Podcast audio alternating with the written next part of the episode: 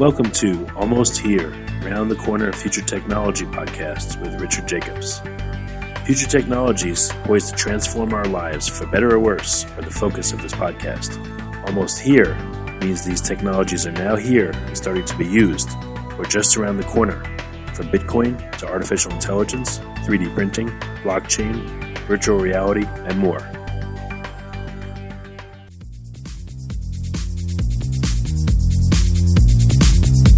Coming to Dallas, Texas, September 14th, 15th, and 16th, 2018, the Blockchain and Future Tech Expo. This is going to be a gigantic conference of over 5,000 people. We're going to be talking about blockchain and its applications. We're going to be talking about quantum computing, cybersecurity, artificial intelligence, and several other future technologies that are poised to and actually changing our lives as we speak. Here's why you should attend. As you may know, early adopters are the ones that investigated and profited from things like the gold rush in the 1800s, from the dot-com boom in the 1990s, from the internet boom in 2005, from the smartphone explosion in 2007, from the real estate boom that ended in 2008, and of course, from the Bitcoin boom that started in 2012. Early adopters act now. They don't wait till later. They go out west first, in their covered wagons. They find the biggest gold nuggets. If you consider yourself an early adopter and you want to find the biggest nuggets, then you owe it to yourself to attend this upcoming conference.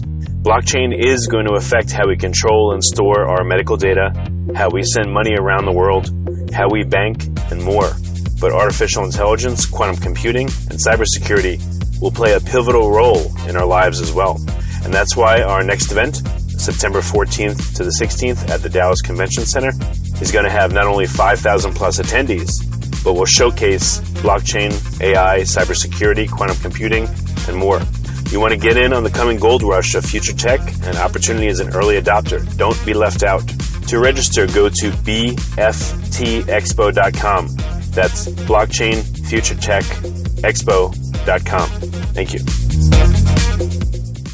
Hello, one and all, to the Future Tech Podcast. I'm Alan Thomas. My guest today is Mark Jackson, of Scientific Lead of Business Development at Cambridge Quantum Computing. How you doing today, Mark? Hi, Alan. Thanks for having me. I'm excited to be here. Oh, okay. Excellent. Glad to have you here. So let's start with the toughest question. Tell me about Cambridge Quantum Computing. What do you guys do? So Cambridge Quantum Computing is one of the leaders in developing software for quantum computers. We're focused on solutions for quantum computers that exist right now. We're looking into what applications can be done in the near term. Quantum computers are new. They were thought of about 40 years ago, but only in the past 4 years are we starting to see them. And then only in the past year has it really exploded and taken off. Oh, and so what? I guess what would be the large differences between quantum computing and, let's say, supercomputers? How would that affect the everyday person? Sure. So the main difference, the technical difference, is that a normal computer uses bits or binary digits, which are ones and zeros. And a quantum computer uses quantum bits or qubits. And these can be a one and a zero at the same time. And so you can intuitively think of a quantum computer as being able to process many possible solutions at the same time. That's a little bit naive. It's a little more subtle than that. So what happens is that it considers all these possible solutions, and some of the solutions add together and some of the solutions cancel out, but that's the basic gist of it. And so we're still in the infancy of quantum computing. We're still developing applications of what quantum computers can do, because you can't simply take a normal program written for a normal computer and then put it on a quantum computer and just expect it to run faster. You have to have a special program designed specifically for a quantum computer. And so there's only a handful of solutions right now, but it is increasing. One of the things that people are very excited about is quantum chemistry. Quantum chemistry. And would that be the use of these computers to I guess, for more advanced chemistry or medical applications or such of that type? That's right. So quantum chemistry, it was actually the original reason that Nobel Prize-winning physicist Richard Feynman first suggested quantum computing about 40 years ago. He pointed out that when you study the structure of a molecule, it's very difficult to figure out how the electrons are distributed. So it's easy to figure it out if the molecule is short, if there's only a few atoms and a few electrons. But if it's of any reasonable size, then each electron is interacting with every other electron, and so it increases factorially, and a normal computer would quickly choke on this difficult problem. So Feynman realized that in order to solve this difficult quantum physics problem, you would need to invent a quantum computer that could very efficiently calculate the quantum physics of what's happening in this molecule. And so this is believed to be one of the first applications of quantum computing, and we can already do this for simple molecules. It's already been done using actual quantum computers. We can model simple molecules, and we're starting to get to the point where I estimate in about 2 years, we'll be able to model molecules that normal computers cannot do. So right now, everything that we do on a quantum computer can be reproduced on a normal computer. But in about 2 years, this will change. And the reason that this is so important is because in drug manufacturing and in material science, this is really what you're trying to do. You're trying to model these molecules and understand how they interact with other molecules. And so if you can figure out how the electrons are distributed around this molecule, you basically know everything. You can just read off the properties of how it will interact with every other substance. And so the first stage would just be if you said, what are the properties of this molecule? I could put it on a quantum computer and I could then list off the properties of this molecule. But the really interesting thing happens is when you switch that around and you tell me, I want you to design me a material that has these properties. And then I put this on a quantum computer, and it figures out what molecule has those properties. You can imagine in pharmaceuticals, this would be of great interest because you could design a drug customized for a particular person. And in material science, you could design, say, a more energy-efficient battery. So this is what people are really excited about right now. Oh, wow. So does that mean in terms of the being able to design on a molecular level, does that mean it could potentially eliminate the need for drug trials if you were designing a customized, let's say a customized? I don't think it would. Yeah, I don't think it would completely eliminate it, but it would help us tremendously. It's sort of like the difference in the olden days when you had to construct a building. You basically just had to kind of figure it out by trial and error, and based on previous buildings, you would figure out how to actually construct it. But now, of course, you can model on a computer, and you can figure out not only superficial things like what it looks like, but you can figure out stability issues and the structural issues. And you can figure out a lot of stuff on a computer first before you ever have to build anything, because once you build it, it takes time and it's expensive, and you have to actually test it on people or animals or things. And so it would be tremendously helpful if we could do a lot of the original modeling first on a computer. And it also means that we could go through millions of possibilities before honing in on a few that we would want to study in the laboratory. You could actually do most of your stress testing and all of that just through the modeling, and then kind of pare down, okay, this is where we want to focus. Exactly, yeah. And we can't do that right now. So we know how to manufacture a lot of drugs, and we know some properties, but this is only because we had to do this by trial and error in laboratory and using it on humans. And so if we could do a lot of this pre-testing on a computer, that would have tremendous advantages. Oh. So I know you said in the next 2 years there'll be a massive change. So what's your company's roadmap look like for the next 12 to 18 months to get ready for this shift? Yeah. So quantum chemistry is one thing that we're very focused on. In fact, we already have a commercial engagement with a pharmaceutical company to do some analysis on different substances. So this is something that we're very focused on right now. And as I mentioned, in about 2 years, we think things will really take off. But it's good to get in on the ground floor. A second thing that we're very focused on is encryption and security. You may have seen headlines that quantum computers will completely destroy existing encryption and security techniques. And this is true. So the reason for this is because all of existing online security is based on this curious mathematical fact that it's easy to multiply numbers, but it's very difficult to factor them into the constituent primes. So if I gave you a few numbers and I asked you to multiply them, I'm sure that you could do it. You could sit down with pencil and paper, and you know exactly how to figure out what the answer is. And if I doubled the size of the numbers, I know you could do that as well. It would probably just take you about twice as long, but that's the only difference. But if I gave you a big number and I asked you to factorize it, it would probably be very difficult for you to figure out the primes, unless it was something very obvious like 21. It would if I gave you a number with hundreds of digits or something, you would probably have to take a long time to do that. And the reason for this is because no one has ever found an easy way of doing this. No mathematician in history has found an efficient way to figure out what the primes are in a number. And so this curious fact is actually the basis for a lot of cryptography, because it's sort of like a one-way door. It's like a key that you can use to encode stuff. And many years ago, long before we even had built quantum computers, it was realized by this professor at MIT, his name was Peter Shor, that quantum computers can efficiently figure out this factorization. So we know what the recipe is for doing this already. And this means that once quantum computers become powerful enough, they can efficiently break codes online. So that's the bad news. The good news is that we can replace this with new security methods, which are also based on quantum physics. And quantum computers cannot crack these. So it's not just a better security method, it's actually completely hack-proof. And there's no need to worry about your credit card numbers being stolen by quantum computers tomorrow. It will take a little bit of time for quantum computers to become powerful enough to do this. We estimate 5 years at the most. So it won't happen tomorrow, but it will happen in the next few years. And it takes time to transition, to change over your security methods. And so we're encouraging especially financial or government institutions to make this transition right now, because it will take time to move your security over. And so this is another area that we're very focused on. And a sort of as the first step in this, we're very focused on random number generation. And that might seem kind of funny. Why would people be so concerned about random numbers? Can't you just flip a coin or something and get random numbers? But if you think about it, it's very difficult to get a truly random number, because in the flipping the coin example, it's not really random. If I really paid attention to which way the wind was blowing and how hard I flipped the coin and the composition of the coin, I could actually predict exactly how that coin is going to land. It's just not feasible for me to do so, but I actually could predict that.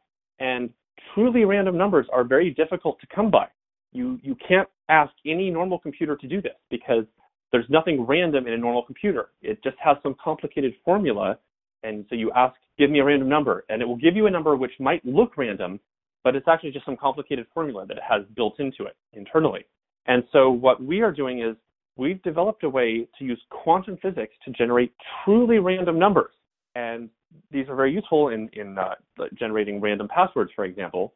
And we're not the first to realize this. People have known for some time that you could use quantum physics to generate random numbers, but we do have the first certifiably random number generation device. And what this means is, if you didn't trust your engineer or something, if you suspected that these numbers were not random for some reason, you could actually just do a series of tests, like an audit, and you could actually check that they are random. And so we've developed a way using quantum physics to prove that these numbers are truly random, that no one is interfering with them, no one is generating them secretly for you. And so this is the first step in generating truly hack-proof security. And in terms of I know you said the first certifiable random numbers. I mean, so is there another formula or system to, I guess, to prove that certification, to prove that it's not just another formula? That's right, yeah. So you can actually use using math and physics that these numbers are truly random. You don't have to just take the word of your engineer or whoever's running the device for you. You can actually just take the numbers and apply a series of mathematical formulas, and you can see for yourself that these are random and no one is interfering with them. And this is the first time that anyone has ever developed this commercially. And so we already have the prototype built, and these will be shipping very shortly. And so this is something that can be done right now, but this is only the first step in the longer road towards post-quantum security, it's called. Post-quantum security, wow. So that's right, yeah, because all the existing security methods are vulnerable to quantum computing attacks. And so this is the first step in defeating that. So basically it would take a quantum computer to stand up to a quantum computer. That's right. That's right. That's exactly right. It takes quantum technology. And so what I've just described, we've built devices. They sort of look like DVD players. They slide into a rack, and they generate a stream of certifiably random numbers. And we're also developing a way to do this on a quantum computer. So yeah, it does take quantum technology to defeat a quantum computer. Wow. So and I know you said the first priority would be government institutions and financial institutions. So let's say that's right. Yeah.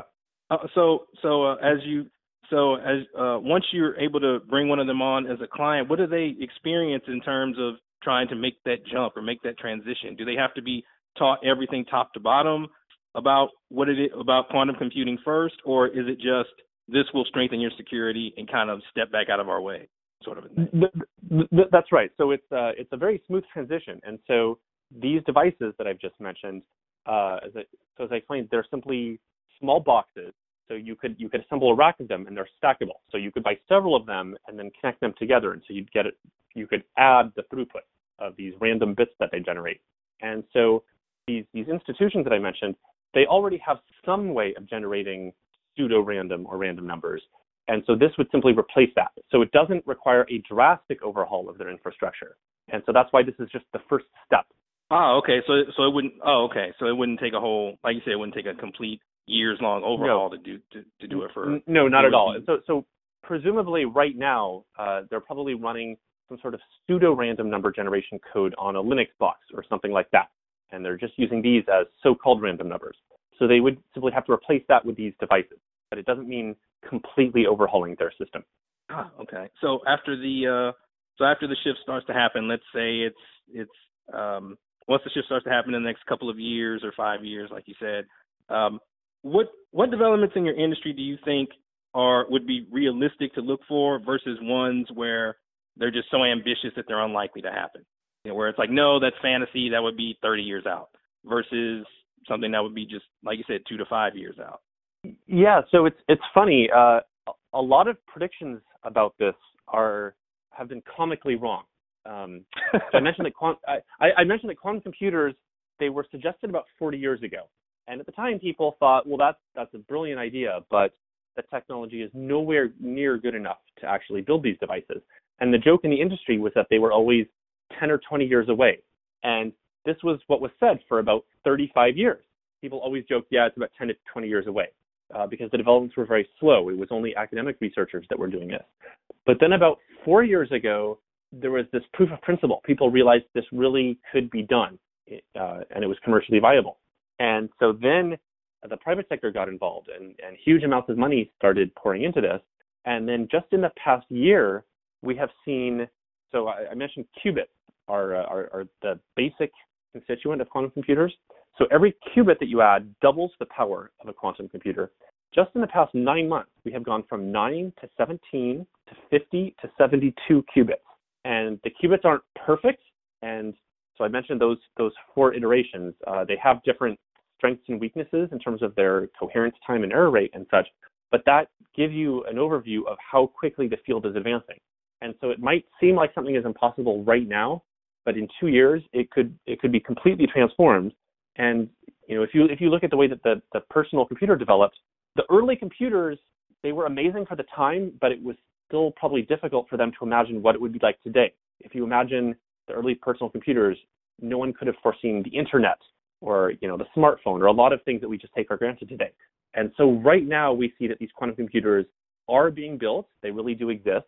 And we're starting to see the first applications, but I'd be afraid to guess right now of anything that would be impossible, because I think in 5 years we'll have a very different notion of what's impossible. Wow, that's a really good analogy to use, because when you think back 30, 40 years, what we're carrying around in our pockets, yeah. And you're talking about how quickly this is advancing. You said 9, 17 to 50 to 72 in just months. Yeah, it's amazing. And so building on that example. So right now, the applications that we're focused on with quantum computing are things that these are problems that we know about that we can't do with existing computers. So the chemistry example, we know what chemistry is, and we can do very simple examples, but anything interesting we can't do. And so this is a focus problem. Machine learning, we're starting to learn how to do artificial intelligence and machine learning, but we see that sophisticated examples are too complex for a normal computer. And so this is a good example for something to run on a quantum computer. And then encryption and security, we already know that there are some vulnerabilities. So this is something that people are working on. So there's a few examples of problems that we already know about right now. But what will really be interesting is once quantum computers are built, what the killer app will be, I don't know. And it will probably be thought of by kids who are in preschool right now, because they'll just take this technology for granted, and they won't be limited by all the prejudices of growing up with normal computers. So I don't even want to predict what will be called impossible in 30 years. And like you said, the problems are known. It's just a matter of working toward the point of being able to solve them with the technology. That's right. That's right. And tell me a little bit about how did you get into this field? How did you? Sure. So my background is in physics. I received my PhD in theoretical physics at Columbia University, and then I did 10 years of research in superstring cosmology. So I was very much on the theoretical side of physics, and then I changed tack and I did some business for a while, and I'd been following quantum computing kind of from the outside for about 2 years, but I really wanted to get into this. This was so exciting, not only from a technical viewpoint, because as a physicist, I loved that these things that I had spent my life researching were suddenly being applied to real world problems. But I saw that it had so much potential benefit to the real world. It could solve these problems that were insurmountable before. And so I saw that there were a lot of opportunities, and I was very lucky to get in touch with Ilyas Khan, our CEO. We were put in touch through a mutual friend, and Cambridge Quantum Computing is based in the UK, as you might imagine from the name. It's based in Cambridge, England, but we have so many relationships that we're building with American tech companies like Google and IBM and Microsoft and Intel, and so we wanted to establish more of a presence in America, and in particular in the Bay Area, because of all the tech innovation there. And so it was very much just being in the right place at the right time. And so I'll be working for Cambridge Quantum's American unit soon. Ah, okay, got it. So you've had kind of you're basically already in the field, and then you kind of saw, like you said, you saw the opportunity to kind of make that leap. I will not use the phrase quantum leap. Don't worry about that. I'm not going to do that to you, and I won't do that to the audience. But to make that jump into, like you said, the this kind of fertile ground of opportunity for your field.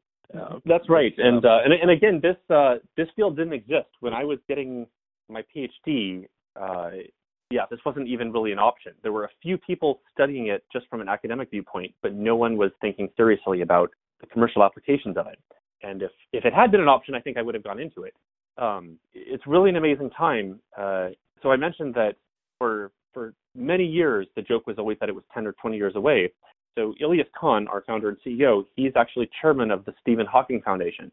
And it was Hawking who personally told him about 4 years ago, this time quantum computing is for real. This is going to take off, and suggested that Ilyas get into it. And so it was actually the late Stephen Hawking who was directly responsible for the creation of our company. Oh wow! I didn't realize that when I was doing my research.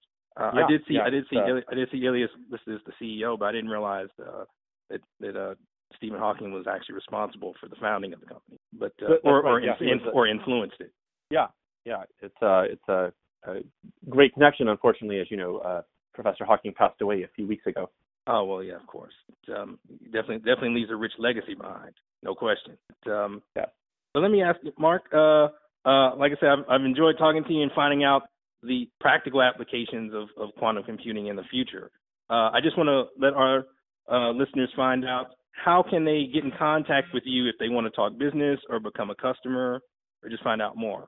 Sure. So I would suggest, first of all, that they add Ilyas Khan's LinkedIn profile to theirs, that they connect with him on LinkedIn. Ilyas writes fantastic articles about different aspects of the field, and he posts them there. So I would first recommend that. Second, I would recommend just go to our website, and we have a lot of information about what's happening in the field and updates specific to us. And third, if you'd like to get in touch with me, you're always welcome to connect with me on LinkedIn, and I'd be more than happy to answer any questions. Okay. Thank you for that. And Mark, I just want to say thank you for coming on the podcast, and I appreciate your time and your wisdom, and I'm sure our audience appreciates it. Thanks. Thanks for coming in. Thanks. I had a great time, Alan. All right. Coming to Dallas, Texas, September 14th, 15th, and 16th, 2018, the Blockchain and Future Tech Expo. This is going to be a gigantic conference of over 5,000 people. We're going to be talking about blockchain and its applications. We're going to be talking about quantum computing, cybersecurity, artificial intelligence, and several other future technologies that are poised to and actually changing our lives as we speak. Here's why you should attend. As you may know, early adopters are the ones that investigated and profited from things like the gold rush in the 1800s, from the dot-com boom in the 1990s, and the internet boom in 2005, from the smartphone explosion in 2007, from the real estate boom that ended in 2008, and of course, from the Bitcoin boom that started in 2012. Early adopters act now. They don't wait till later. They go out west first. In their covered wagons, they find the biggest gold nuggets. If you consider yourself an early adopter and you want to find the biggest nuggets, then you owe it to yourself to attend this upcoming conference. Blockchain is going to affect how we control and store our medical data, how we send money around the world, how we bank, and more. But artificial intelligence, quantum computing, and cybersecurity will play a pivotal role in our lives as well. And that's why our next event, September 14th to the 16th at the Dallas Convention Center, is going to have not only 5,000 plus attendees, but will showcase blockchain, AI, cybersecurity, quantum computing, and more. You want to get in on the coming gold rush of future tech and opportunity as an early adopter. Don't be left out. To register, go to bftexpo.com. That's Blockchain Future Tech Expo.com. Thank you.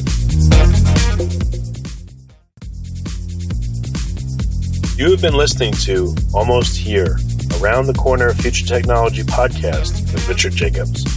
Subscribe to this podcast, post a review, to discover more future technologies that are poised to transform our lives for better or worse, such as Bitcoin, artificial intelligence, 3D printing, blockchain, virtual reality, and more.